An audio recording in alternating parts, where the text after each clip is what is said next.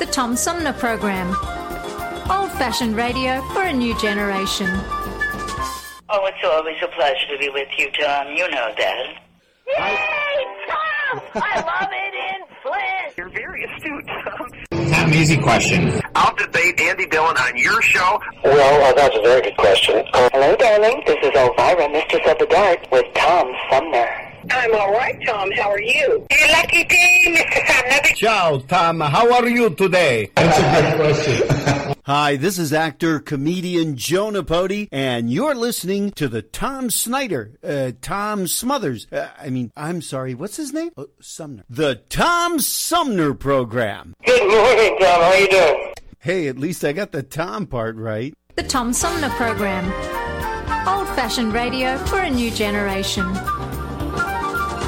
This is Mayor Sheldon Neeley, and you're listening to the Tom Sumner Show.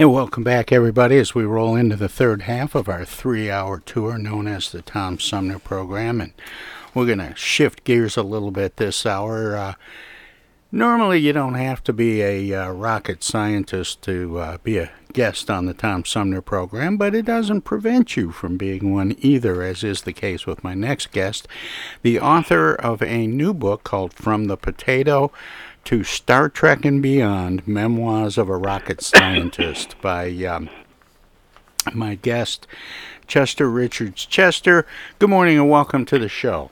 Good morning, and I'm so pleased to be here.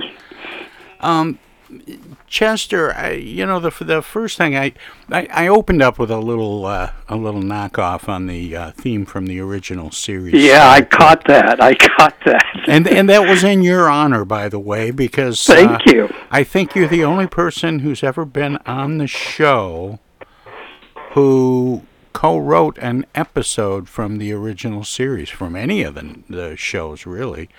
Yeah. Um, which was the uh, the Tholian Web, which is considered one of the more iconic episodes of that. And um, I'm enough of a Trekkie to remember it very well. Um, but but you're not the only person who was not a regular member of the of the writing staff or the production staff of Star Trek to contribute to the writing of, of an episode. The Trouble with Tribbles was written by uh, a fan. Oh yeah, absolutely. Um, David Gerrold uh, wrote the Trouble with Tribbles. A really neat guy.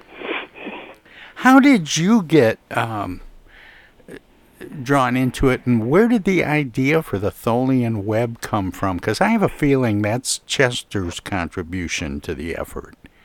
Well, it it may very well have been, but I have no no memory of exactly who created the Tholian Web. I know when it happened. I know specifically the day it happened, but uh, it just happened as a as a result of uh, collaborative conversations. Um, it's a long story. That that part of it is a long story, but um, basically, I was a graduate student, and um, my friend Judy Burns, uh, who I'd met at the university, was recently graduated, and uh, she wanted to write a um, speculative script for Star Trek. And I had an interesting idea that I suggested to her, and she she asked me to uh, join her in in uh, doing a collaboration in writing that speculative script. Um, so we wrote a script. Uh, it didn't have the name Tholian Web because that hadn't been invented as yet. Um, and we submitted the script. Um, Judy had some connections that allowed the script to be actually to be read, which is an unusual thing. And uh, we got called up to the producer's office for a story conference. What an amazing experience that was! Um, so let me give you an idea of what that was like. The producer, please. this was a third season of the of Star Trek, and they had a new producer, chief producer. That was Fred Freiberger, And but the uh, real glue of the show, the real spark plug of the show, was uh, Bobby Justman. He had been with the uh, show as an associate producer right from the beginning. And so we were sitting in the office in Fred Freiberger's office, and you can picture this. Uh, Fred was behind his desk. In front of the desk was a sofa where I was sitting with Judy, and the uh, story editor uh, Arthur Singer was sitting also sitting on the sofa. And Bobby Justman was um, pacing back and forth in front of us, uh, reading notes that he had uh, made with respect to this particular script that they n- now told us, oh yeah, we're going to buy the script. So we were real happy about that. But then Bobby s- said, um, there's just a few minor changes that we want to make in the script. And he started going through these changes. and both Judy and I realized, oh my goodness, you know, it's a whole new story. I mean, the, we can preserve some of the elements of the original story, but basically we had to write a whole new thing. So we were getting our minds wrapped around that, and then uh, Freiberger looked across the desk at us and he said, "Well, he says, you know, we're on a really tight schedule." He says, um, "We need this um, in a week. We need this script uh, with all the modifications by next Friday." So oh, Judy and I, we had to write an entirely new story and script, um, and get it submitted by uh, the following Friday. So we managed, uh, and we worked late into the night that particular day, and and sometime during that period, when we were working uh, on on the new story, is when the Tholian web concept actually got created. Well, it's interesting, and and I, if I'm not mistaken, and I've watched several of the iterations of Star Trek, and and some of the current ones playing now. And I think just recently, one of the new uh, Star Trek um, spin-offs um, had a run-in with the Tholians, and and they started constructing a web. They, you know, it was a throwback to that to that episode. Well, I missed that completely, but uh, it's interesting to hear that. Yeah, I'm not yeah, sure that, if it, it was in the the brand new one, the Strange New Worlds, with Christopher Pike as the as the captain, or if it's one of the other ones, Discovery or Picard or something. But but one of the one of the new uh, batch ran into Tholians in the course, and I, I almost want to think it was the the new series Strange New Worlds, which is in its first season and yeah, no, I'm I'm not following it right now. So um, this is interesting to hear. Uh, let me tell you about the web. Um, the the guy who actually did the visuals for it was a fellow named Mike Minor, really neat guy. Okay. And uh, he basically did it with stop action animation. And I can't, uh, you know, this is not the proper place to go into the details on how he did it, but it was really an amazing um, feat of of, of uh, technical virtuosity that he he pulled off, and um, that well, my in those days, in in those days, Chester, they didn't they didn't have the shortcuts they have now. No, it wasn't done by computer. It was actually done with a razor blade being cut into film strips. and, oh man! And uh, and you know, uh, it was it was a dazzling performance uh, because of the precision that it had to be. You know, you had to do it. And and uh, my understanding is that it won an Emmy for special effects for that particular episode, and that really went to Mike Minor. Um, and it made his career. He became a very successful art director in Hollywood as a result of of that particular episode. Well, now I feel like I have to ask: How did you go from the potato to Star Trek?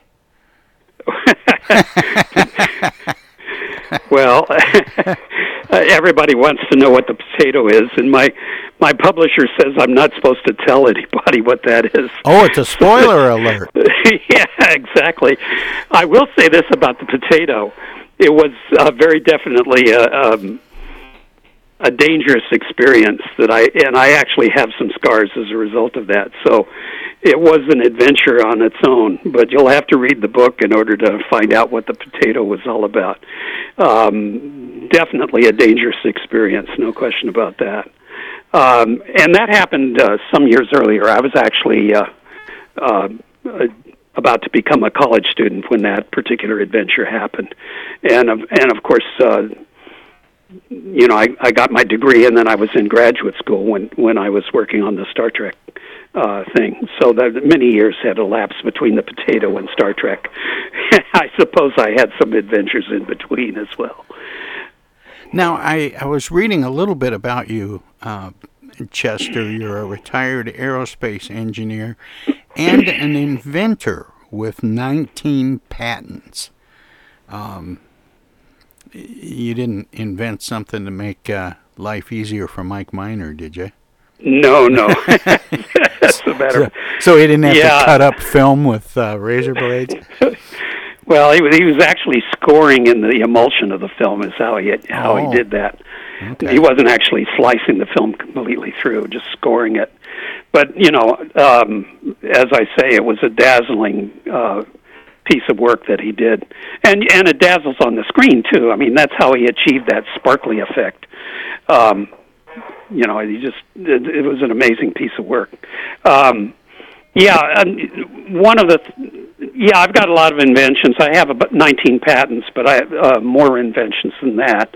You don't patent stuff unless you think you're somebody thinks he's going to make money of it for it, and and uh, most of those patents went to the companies I was working for.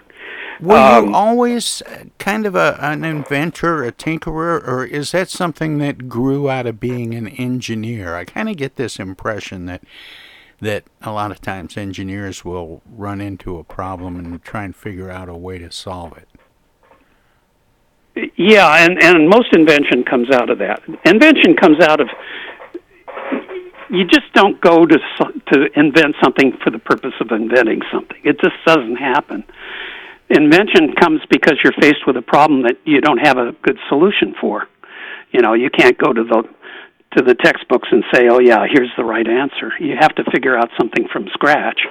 And in the process of figuring out something from scratch, uh, inventions are created and you know sometimes they're worthy enough to to get patents and sometimes they're in most cases you just you know it's part of the product and you don't even bother with the patent uh, aspects of it patents are expensive so you don't do that very often what is it about patents that makes it so difficult and expensive it seems like it's uh, you know like a copyright or or uh, a trademark that it's you know kind of a, a registration of sorts. No, it's it's more than that. Uh, you know, in the case of a copyright, you're basically um, copying some words on paper or a design or you know or trademark is a design or something like that. There's very little work involved in that. In the case of a patent, what you're doing is you're actually teaching the world how to do something. So it, it's a regular course of instruction on how to do something that nobody's ever done before. And so the, the patent um, specification is the teaching document. And then you have the issues of, of all the legal involvement uh, of trying to establish a claim structure which protects you but doesn't infringe on anybody else. So there's a lot of legal stuff that's involved here as well as the teaching stuff. Um, typical patent specification may run from a few pages to I've, I've written patents that are 30, 40 pages long. Um, a lot of work involved in, in, in a patent, and there's a lot of expense in terms of the legal aspects as well. Then is uh, are the patents kept in in kind of a library, or does it have more of a museum quality because there are models of the inventions there as well? Oh, okay. Uh, and back in the 19th century, the patent office required you to produce a model so that they had a physical device.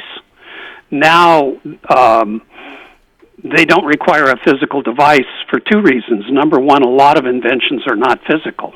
They could be, for example, uh, types of computer code. Um, um, and and basic ideas of various kinds that can be, as long as they can be represented in some kind of uh, of a device, they can uh, an idea can be patented. Um, but the patent office doesn't require a physical product now. But the patent office does publish the invent, you know, the invention um, uh, disclosure, which is the teaching document, that is published as a, as a regular document, and it's available to anybody. You just you know you can go to the government and just uh, if you know what you're looking for, you can you can find it. And there are search engines that are available uh, to allow you to find particular types of inventions from and the patents that go along with those. Hey Chester, I have to take a short break, but I want to talk sure. to you some more about uh, about inventions and uh, Star Trek and potatoes and anything else we want to talk about. Can you stick around for a few minutes? sure. All right. My Glad guest, to.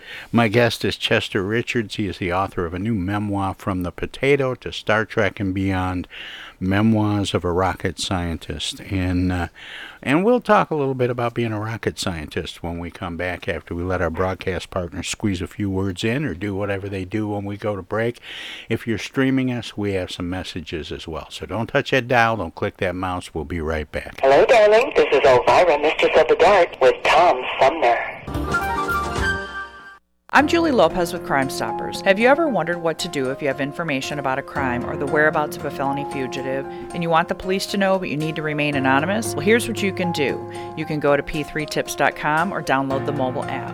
You can go to Crime Stoppers of Flint and Genesee County's Facebook page and click on the Leave an Anonymous Tip tab, or you can call 1 800 422 jail. All methods are anonymous, and if your help leads to a felony arrest, you may be eligible for a cash reward. Remember, your voice matters. The Centers for Disease Control and Prevention is working to help keep you and your community safe from the threat of novel or new coronavirus. If you have traveled to a country with a widespread outbreak of COVID 19, CDC recommends you stay home and check your health for 14 days after returning to the United States. Take your temperature with a thermometer two times a day. Watch for symptoms like fever, cough, and trouble breathing. And if you feel sick or have symptoms, call ahead before you go to a doctor's office or emergency room. Tell the doctor about your recent travel and your symptoms, and avoid contact with others. For more information, visit cdc.gov. Hey, this is Tom from the Tom Sumner Program. Catch me and a gaggle of great guests weekdays on Our Voices Radio, WFOVLP 92.1 FM. You never know who might drop by. Joe By from the Blue Hawaiian. Dan Sterling. Congressman Dan Kildee. Alexander Zonjic. Actor, comedian Joe Napodi. Woodrow Stanley. U.S. Senator Debbie Stabenow. State Senator Jim Ananich. Comedian Brian McCree. The unknown comic. Mark Farner. And Tom, I want you to know Tom's my friend. You you've always got great questions, and you know the material, and you, and you care about it, and it's uh, it's that's impressive. Nice to be with you, Tom. And I admire you for reading all of that. I haven't read the whole thing. I've got willing to admit that. Hey, Tom, this is my favorite interview always. You you, it's like having coffee at the kitchen table with you. Tune in Monday through Friday from 9 to 12 right here on 92.1 of a kind and check out our website at tomsumnerprogram.com. Yo, speaking. Oh, dear. Honey, our car warranty is expiring again. So soon? It just expired last week. You don't even own a car! Not now, Dana. Your father's on the phone. Hey! Mom and Dad, you're being scammed. It's a robocall. Scammers are using new technology and clever tactics to make more and more calls that look legitimate but are hard to trace. They can make it look like they're calling from any number, even from numbers of people you know. My robocall crackdown team is working with state and federal partners to stop the robocalls for good, but I need your guys' help. Don't trust your caller ID. Verify you're really talking to the person whose number appears when your phone rings. If you accidentally answer a robocall, hang up right away. Engaging in conversation will only lead to more calls. Use a call blocking app on your cell phone that stops robocalls before they interrupt your day. And if you do get a robocall, file a complaint with my office online at mi.gov slash robocalls. And mom, dad, please do not give your information out to these scammers over the phone. They're just trying to trick you. Well, at least they call. No, I get it, you're busy. But you know, Janine's daughter is a doctor. She calls every week. A doctor. I'm Michigan Attorney General Dana Nessel. Visit mi.gov slash agcomplaints for your connection to consumer protection. Hello, this is State Senator Jim Ananich, and you're listening to the Tom Sumner Program. Hey, welcome back, everybody. We continue our conversation with uh, my guest this hour, who is the author of uh, From the Potato to Star Trek and Beyond Memoirs of a Rocket Scientist. His name is Chester Richards. He joins me by phone. Chester, welcome back, and thanks for sticking around. Sorry to make you sit through all that. No, that's okay. Some good messages there. I get a lot of spam calls as well. Same sort of thing.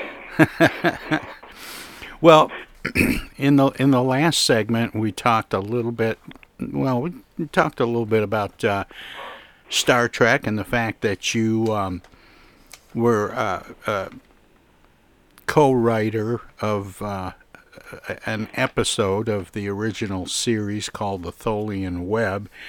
And uh, I try to get you to talk about the potato a little bit, and your your publishers uh, are concerned that that's a bit of a spoiler alert. And I have a feeling it has something to do with a battery that went amok or something, but we'll have to read the book and find out.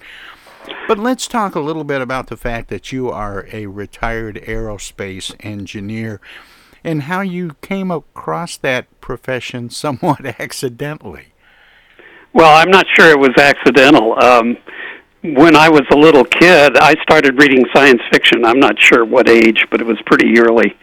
In fact, I had I was so deep into it uh, that I had an arrangement with the local regional library that every new novel that came in, I had first dibs on. So I got to read it and tell the librarian whether the novel was any good or not, and then they put it on the shelf for other people to read.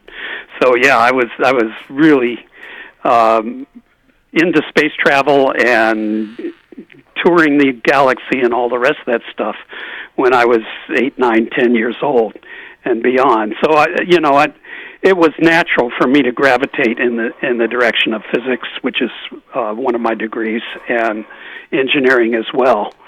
So I have a good education in both physics and engineering, um, and then of course uh, my destiny was to go into the aerospace industry. That that's the natural place to be uh, with the inclinations that I had.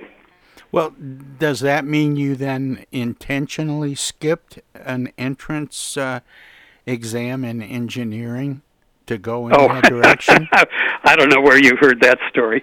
Um, yeah, so so I I was a student at UC Berkeley, and um, I was intending to be an engineering student. But you know, you you have you go through all these exams, the SATs and everything else, and you're just examined out by the time you get to the to the university. So I went over to the School of Engineering, and I says, "Well, I'd like to be an engineer," and they said, "Fine." You have to take this exam. I said, I don't want another exam. So I looked around, and it turned out the physics department didn't re- did not require an exam to be a physics major. so I majored in physics instead. so I got my degree, my bachelor's degree in physics, and then I went into graduate school in physics. And um, it just wasn't. I wasn't suited to become a a research scientist in physics. So I switched, and there were uh, a number of issues that, that arose as a result of that. So I switched over to the School of Engineering and went through the engineering program, which involved some undergraduate uh, classes and some graduate classes. So, uh, and then I was working on a doctoral dissertation and I couldn't solve the problem that I had posed my, for myself for the doctoral. So I, I bailed out and went into industry and started making money, and that was a really good deal because it opened a whole bunch of doors that would not have been available if I had stayed in the academic world. So I was much better suited for the industry. Well, and I think the timing was especially good for you, wasn't it? Absolutely. You know, I I walked into uh, a very narrow, very narrow window when uh, a guy named Bill O'Neill was doing hiring, and Bill O'Neill was uh, he's not well known in the uh, outside the industry, but if you know anything about the aerospace industry and you know about Kelly Johnson, um, Bill O'Neill has a similar status within the aerospace industry, and I was very lucky to get hired within you know plus or minus a few days of hiring. Um, so just leaving the university when I did got me a job, which was absolutely ideal for me. Hired where? Uh, it's a company called uh, Aeronutronic. It was a division of Ford Aerospace Corporation, Ford Motor Company, uh, and was located in Newport Beach, California. And and what kinds of projects did you work on? Oh, all kinds of stuff. Um, an early project that I was working on was a uh, test flight in in uh, subor- suborbital test flight, uh, where we were doing some infrared measurements outside the atmosphere, um, and so I got heavily involved in that for a while, and then um, it's hard to describe all kinds of stuff. I did some mathematical um, innovations. Um, and solved a, a, a pretty difficult problem in control systems that they were working on and then um, went over to strategic systems and became the chief engineer for strategic systems for a while, and then migrated back to working for uh, Bill O'Neill again in digital in the digital uh, design department, uh, working on um, uh, uh, various kinds of, of image processing uh, requirements and techniques. Chester, as soon as I saw the sentence, Chester is a retired aerospace engineer, the first thing that popped into my mind was NASA. Well, yeah. what what was what and and I think that would be true for a lot of people. I mean, that's what they know about aerospace engineering is what they've read and and seen happen at NASA. But what what was the industry like when you got in it? I mean, we hear about Elon Musk now and Jeff Bezos and, and these other guys that are spending a fortune to try and go into space. But what was who who were the players then? Well, when I first got in, my first job was uh, when I had my bachelor's degree. So I started working in 1963, and uh, the uh, I was very fortunate, by the way, because uh, I got hired into a group of professional inventors. I was actually trained as an inventor. I was trained to invent, uh, which is a, a skill and an art form, which most people don't uh, really uh, have the opportunity to learn. I was very fortunate in that respect. But that company specialized in aerial reconnaissance, so I was involved in in uh, both. Um, aviation, you know, military aerial reconnaissance, and also we were doing uh, starting to look at doing reconnaissance from, from space as well. So it's military oriented, and most of the most of the aerospace industry is is uh, split between, I guess, three three aspects. There's the NASA uh, exploration aspect. NASA is really an exploration organization, and there is the military aspect, and then there's commercial aviation. So those are the three aspects. Most of my career has been uh, oriented towards the military end of things, um, with some uh, uh, aspects towards the um, exploration end of things as well. Yeah, wasn't the, the the word aerospace sort of coined to describe the, the early manufacture of uh, airplanes? Uh, actually, it's the aviation industry, and um, I think it was probably the late 1950s. People started thinking in terms of space more as as uh, just a an experimental adjunct, and started thinking as as a serious area of endeavor. And uh, so the space part of sort of got melded with the aero part. But uh, basically, the aerospace industry is the old aviation industry, which has picked up uh, some new characteristics in terms of uh, of um, space, and now space is becoming dominant. I mean, space is a is a big deal. Most people don't realize how big the the space industry is, but it's somewhere in the neighborhood of a quarter to a half a trillion dollars a year. It's a huge industry. Just the space, it's probably as big as the air, aviation industry, and maybe even a little bit bigger now. Is when when people in that industry are looking out into space are which is more prevalent the idea of of maybe relocating people to other planets or is it about gathering resources from other planets and celestial bodies and trying to figure out how to get them back to Earth for energy needs and other things? Um, yeah, probably all of the above. Um, obviously, Elon Musk wants to colonize Mars, and I think probably colonizing the moon or something close to that would be. Well, he's got a car uh, waiting for him. yeah, I, that was that was a wonderful thing sending an automobile out into space. That was really great. Uh, I, we all got a great kick out of that one. Yeah, he's going to um, have the first used car dealership in space. Absolutely.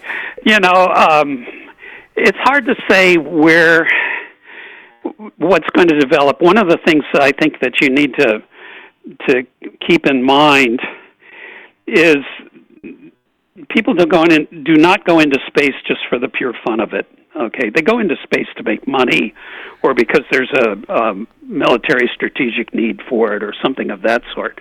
You have to have something that's going to draw you or push you. and exploration. I I think yeah. there are people who are well, sure, really Curiosity. committed to wanting to know what's out there, and and what does that tell us about what's here.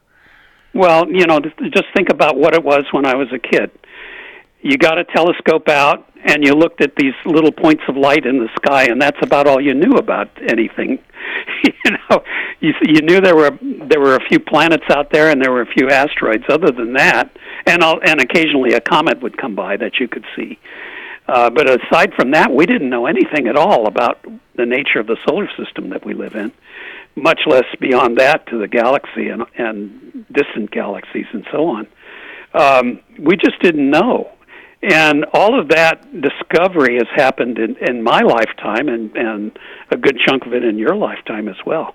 And that's amazing. I mean, it, put yourself back in the in the 14th century and you know people were running ships along the coastline of Europe but they had no idea what was on the other side of that big ocean out, out there you know well maybe a few vikings did but most people had no clue and so we had a great age of exploration in the uh, 15th, 16th, 17th century, and we're we're undergoing a similar great age of exploration, except it's out in the in the direction of of the universe itself, and and it's a wonderful time to be uh, doing that. You know, to be alive and and seeing these discoveries as they come in one after another. It's an amazing time. You know what's interesting about that, Chester, and I've had conversations with astronomers and others um, along these lines. Looking back in the very early days, Copernicus and people like that, how right they got it. Well, you know, were, as, as these are they, seriously intelligent people, and they were working. Uh, they were trying to understand the world, and they had. What happened in the case of Copernicus is there was some new mathematics that was coming along, and there were some new techniques. Tycho Brahe was was making measurements of very high precision that he that uh, Copernicus was able to take advantage of. Um, so, uh, and and then of course Kepler was able to work out the elliptical orbits of things, which was great. So there was a there was a lot of intellectual ferment during that period, and people were doing their own using what instruments they had to do the kinds of discoveries that they were capable of doing um, these are first class intellects that, that were exploring the world for us at that time. But they but they mapped some things in space without telescopes, without probes, with uh, you know, with, without um, uh, rockets and and all of the stuff that people sure. use now to explore, and they did remarkably well at at mapping things out in the night sky. Absolutely, and and of course that's the first thing you do in any kind of a scientific invest in investigation is you find out what's there and you make measurements about it. Um, you know whether you're in biology or or physics or astronomy or anything.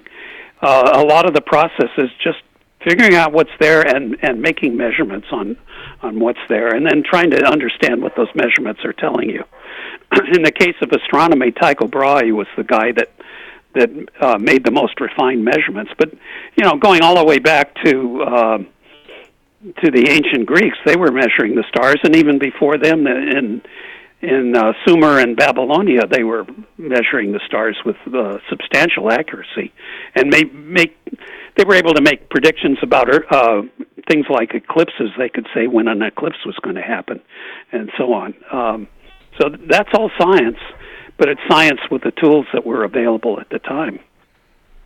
Well, we just, just have much more powerful tools today. But as as we employ those more powerful tools, we're finding out that a lot of the work that had already been done had been done well. Oh, absolutely. You know, uh, I think it was Newton said that he was he was simply standing on the shoulders of giants. That's such a great quote. Yeah. So, you know, we're, we're knowledge piles up and each new generation comes along they're uh maybe able to go a bit further because they're standing on the shoulders of giants you know and and in in the physics community physics community that I come from I look back at at what was going on even um a few years before I was a student and it's just amazing stuff and now uh, it's been 50 years, more than 50 years since I was a student, and physics has advanced enormously. I'm I'm I'm at the stage in my old age where I'm trying to learn physics, but it's a new kind of physics that was created after I was in school. Have we have we discovered much about physics yet, or or is there any kind of an estimate on how much there is yet out there to know? Uh, there are. First of all, let me answer the first part of that question. We know a great deal. We know, know an enormous amount. It is possible, in certain circumstances, to to make predictions with 14 decimal place accuracy and and go in the lab and make those measurements and that's how accurate the the measurements come out you know. Um, so that's a highly predictive science. Physics is an amazing science from that from that point of view.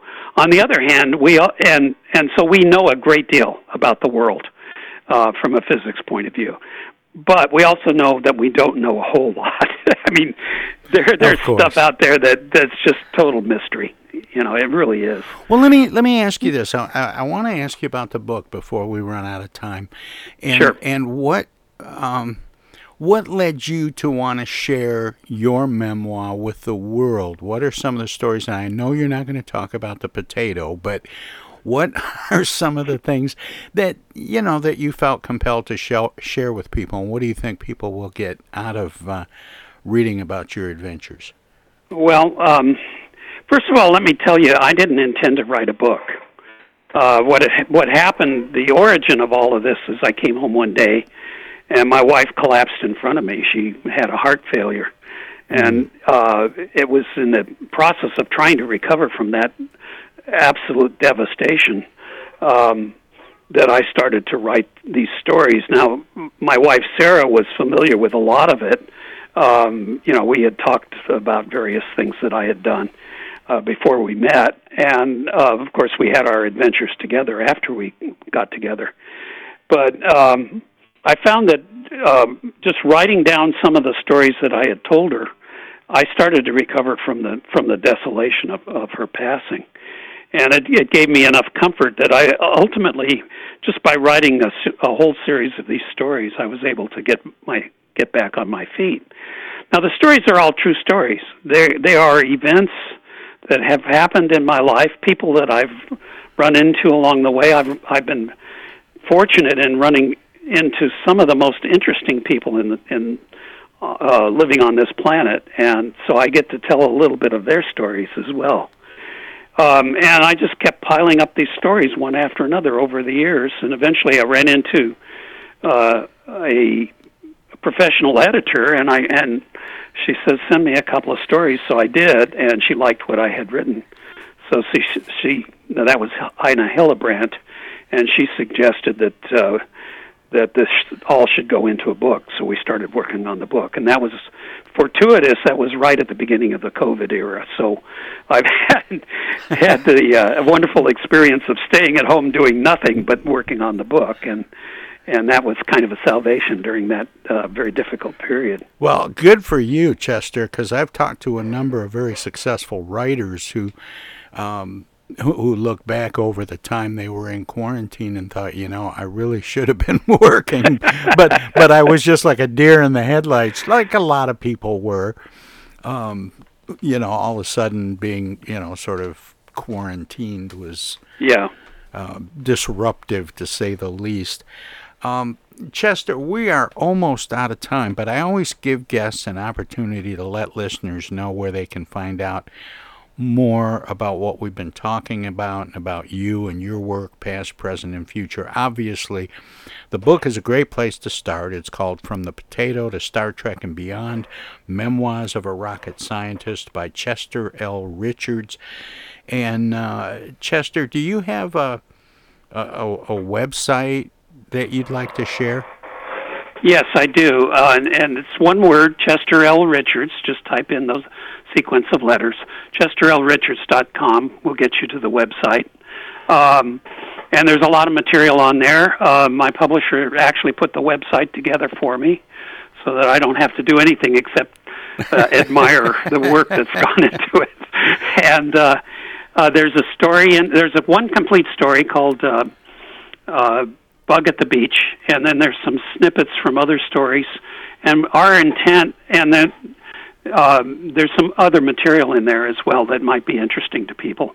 Um, our intent is to keep the website up to date by occasionally uh, posting new stories, and that'll probably be, be on a, a one per month basis. These are stories that I'm currently writing, so they're not in the book. There's also we're we're planning a second volume of this. Uh, uh, it's already in preliminary edit. So there's at least two books, and there may be three coming out on this uh, sequence. Well, Chester, um, you don't by chance go to Star Trek conventions and autograph DVD copies of the Tholian Web, do you? No, I don't. you should. You really should. But I, I, I am really just being facetious. It's a real pleasure talking with you, and I can't believe how fast the time has gone. Or I guess maybe I can. I, I kind of expected we were going to have a pretty good time, Chester. Um, but uh, thanks for spending this time with me and the listeners, and keep up the good work. Well, thank you so very much. It's been a pleasure, and and as you say, the time has gone very very quickly, and I've thoroughly enjoyed having a chance to chat with you, Tom. Well, take care, Chester. Okay. Bye bye. Bye bye. That was Chester Richards, uh, retired aerospace uh, aerospace engineer and inventor with 19 patents. Um, his uh, new book, From the Potato to Star Trek and Beyond Memoirs of a Rocket Scientist. And we'll be back with the final segment of today's edition of the Tom Sumner program right after this.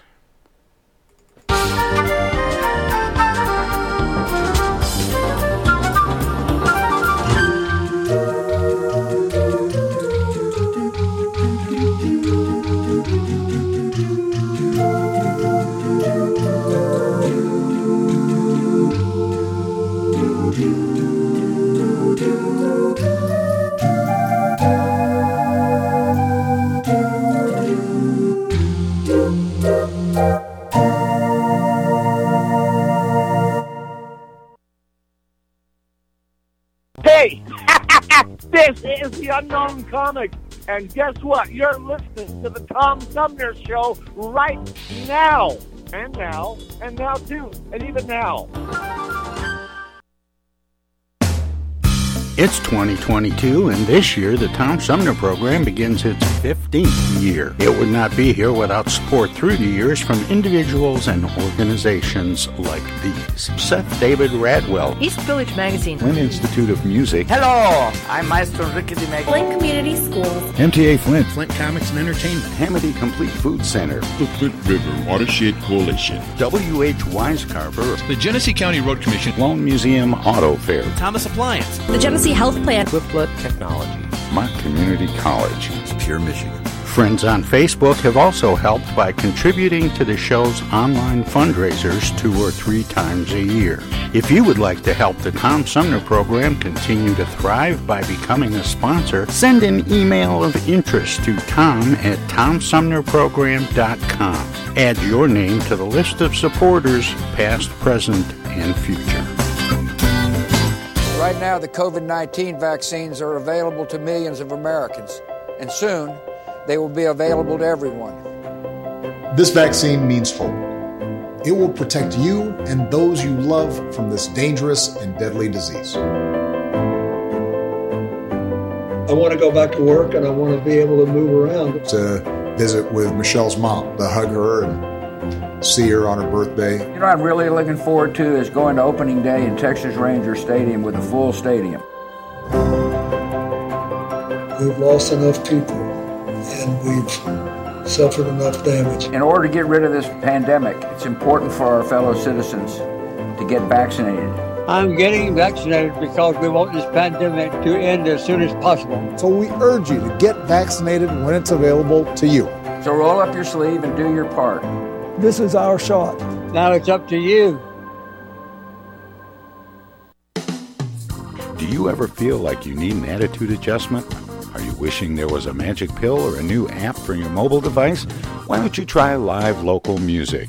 Music can make you dance, bring back fond memories, inspire you to be more creative, whether you attend a child's school concert or recital, go to a local symphony concert, visit local bars and restaurants that feature dance music, sing along piano, or jazz and blues. Music could be just what you're looking for.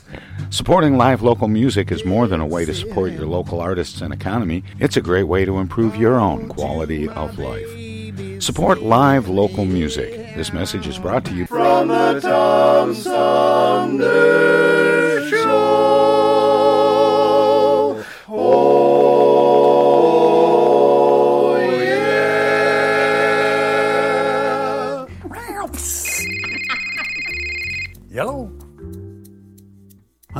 Dana. Dana? Something must be wrong. She never calls. Dana, what's wrong? Take this down. She's stranded on the side of the road. I'm not. She needs us to send her an Amazon gift card, I don't. and she'll use it to pay the tow truck driver. I won't. Mom, Dad, that's not me. It's a scam. Scam artists will call, text, or email people trying to get them to buy a gift card from Amazon or some other company, and then ask for the gift card number over the phone. Remember, gift cards are for gifting, not for paying people. If someone asks for payment using a gift card from Amazon, Target, or some other store, it's a scam. Hang up or delete the message. These scammers are awful. Wish they'd pretend to be her brother sometimes. It'd be nice to hear from him. For more tips on avoiding scams, visit michigan.gov/ag for your connection to consumer protection. I get the uneasy feeling Rod Serling is behind one of those doors. Rod Serling. Rod Serling. What's this, the Twilight Zone? Where is everybody? I would have been headed for the Twilight Zone. Twilight Zone? If I go any lower, I'll be in the Twilight Zone. All right. Oh, but Jethro's right at home in the Twilight Zone. I'm in the Twilight Zone. Now, having made this little jaunt into the Twilight Zone, I got a feeling something strange is about to happen. In the Twilight Zone. Hi, this is Ann Serling, and you're listening to the Tom Sumner Program. Welcome to this presentation of the Comedy Spotlight on the Tom Sumner Program. Well, there are many shows on the air which are basically interview shows, and they start out in a very austere setting. Uh, there's the interviewer, he sits behind a desk, and in the background somewhere, some figure in the news sits. He's later in the show blinded by a spotlight. I'd like to present one of these shows. They start off very dramatically, something like this. Good evening, ladies and gentlemen. Mike Wallace, Nightline. Our guest in the studio tonight is Dr. Warner von Warner, one of the many German missile scientists involved in our American missile program. Dr. von Werner, I suppose the question most often asked you, you were involved in the German missile program. You're now involved in our missile program. Was the fact that you were involved in the German missile program a matter of political conviction, or was this political expediency on your part?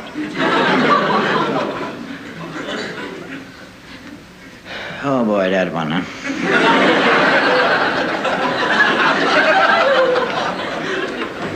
Act- Actually, I didn't. I didn't have that much to do with it, to tell you the truth. Um, this is back around 1940. I was working at a beer garden in Stuttgart. and like on Friday night, you know, the waitresses and the waiters, we'd go to one of the girls' pads, you know, and order some pizzas and some schnapps and get half gassed, you know. And I used to fool around with these inventions, you know, and I'd take this tin can and put a firecracker underneath it, and I like the firecracker, and that thing go four or five feet up in the air, you know. And everybody'd say, what the hell was that? Or what a nut that Warner is. Somebody want to get Warner's hat. You know, something like that. Except there's one party, the little guy walks over, he's got a little mustache and a...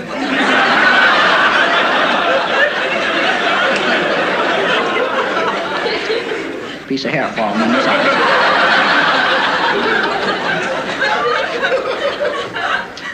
He says, hey, that, uh, that was interesting what you did with a, with a tin can there. But uh, what, uh, what causes that? I said, well, see, that's um, for every action there's a reaction, you see, and the, the force of the firecracker is it's see, it's first of all it starts toward the floor, but the top of your can, see, it's every time I do it, it jumps forward.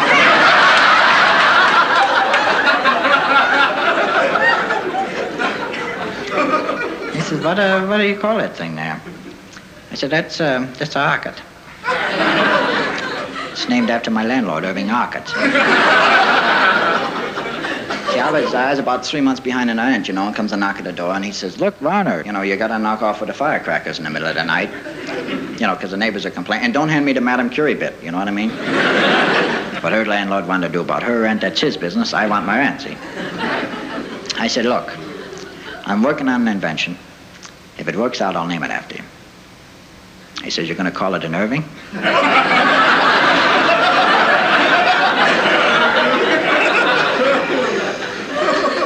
so, no, I'm going to call it a rocket. So, anyway, the guy at the party, little mustache, piece of hair falling in his eyes, he says, That would make a terrific weapon, you know that?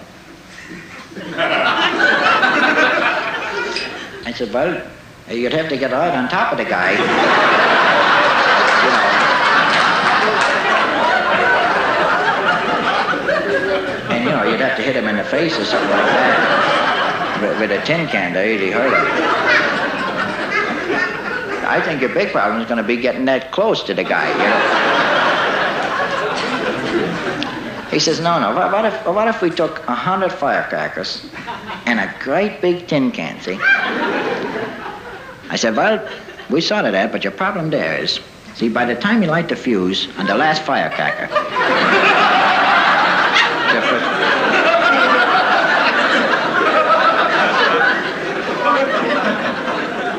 He said, look, the, the, reason, the reason I'm asking you all this, I'm headed to German people. I said, oh.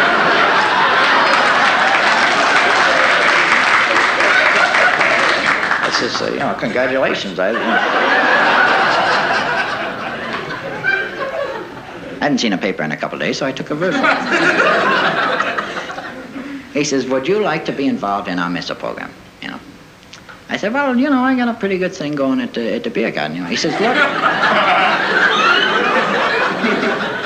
he says, it's a civil service job. It's 350 a month. When you're 55, you go down to Baden-Baden and forget the whole scene. so anyway, all they want me to do, I sign these requisitions. Liquid oxygen, I don't know what it is. I'm signing Warner von Warner, and every month 350, there it is, like clockwork. Anyway, make a long story short, we lose the war.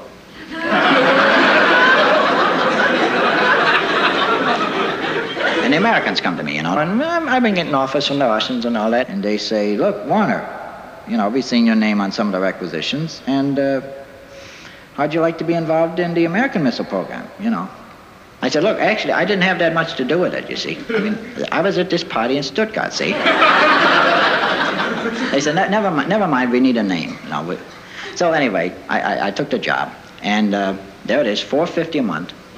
When I'm 55, I go down to Fort Lauderdale, and it's a pretty good deal. Well, uh, Dr. Von Warner, our time is running out on us. Uh, we have now put a man in space. The Russians, some two or three weeks before that, had put a man in space. Was this the eventual plan of the German missile program to put a man in space? Oh, we, we put a man in space. Oh, sure, back in uh, 1940. I put, my brother-in-law Herman, I put him.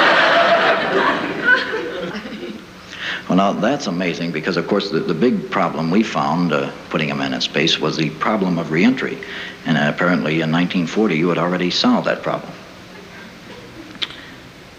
Well, what problem is this you're talking about?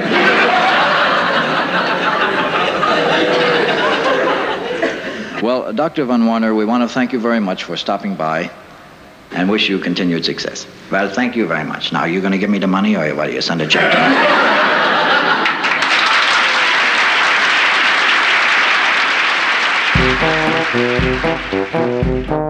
This was another comedy spotlight on the Tom Sumner program.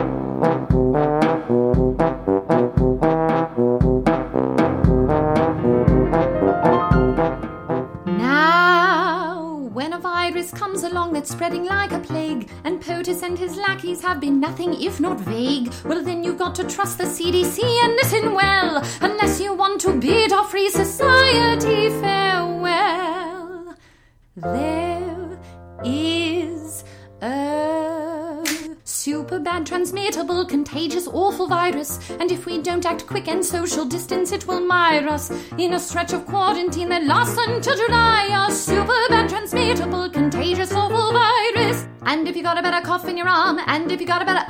now, back in 1918, influenza had its run, but half the docs were busy overseas with World War One. Today we have mass media and scientists to say if you don't want this virus, well, then stay six feet away. Super damn important that we practice isolation, because we're asymptomatic while it's in incubation. We'll overwhelm our hospitals if there's not mitigation. It's super damn important that we practice isolation. If we don't do it, then we're all gonna die. If we don't do it, then we're all gonna die. And so I hope at last you'll take this lesson here to heart. Cause it's already scary and we're only at the start. If you get bored, just think of the immunocompromised who can't go much of anywhere unless it's sterilized. Oh, super bad, transmittable, contagious, awful virus. If we don't act quick and social distance, it will mire us in a stretch of quarantine that lasts until July. A super bad, transmittable, super bad, transmittable, contagious, awful virus. Super bad, transmittable, contagious, awful virus. From the Tom Sumner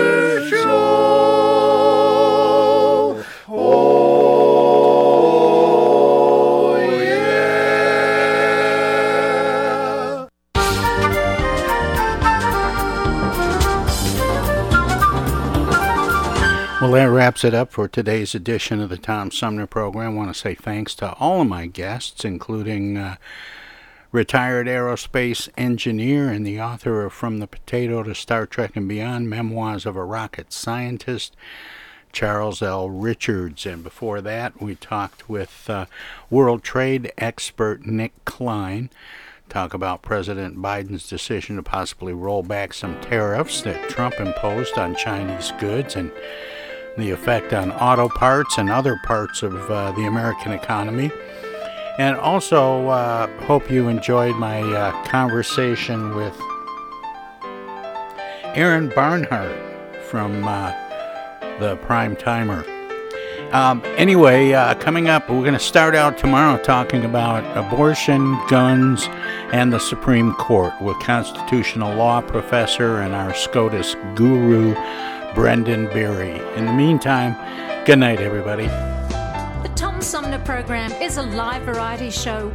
We want to acknowledge all of our guests who play such an important role in the show and our cavalcade of cohorts from coast to coast for their regular contributions. Most of the musical accompaniment was provided by people in or from the Flint area. Many of the pre recorded portions of the Tom Sumner program are made possible by Flint's own Steve McComb and Pencil Sketch Recording in Nashville, Tennessee. If you have comments, questions, or suggestions about the show, find us on Facebook. This is Prue Clearwater. Join us next time for another edition of the Tom Sumner program, and thanks for listening.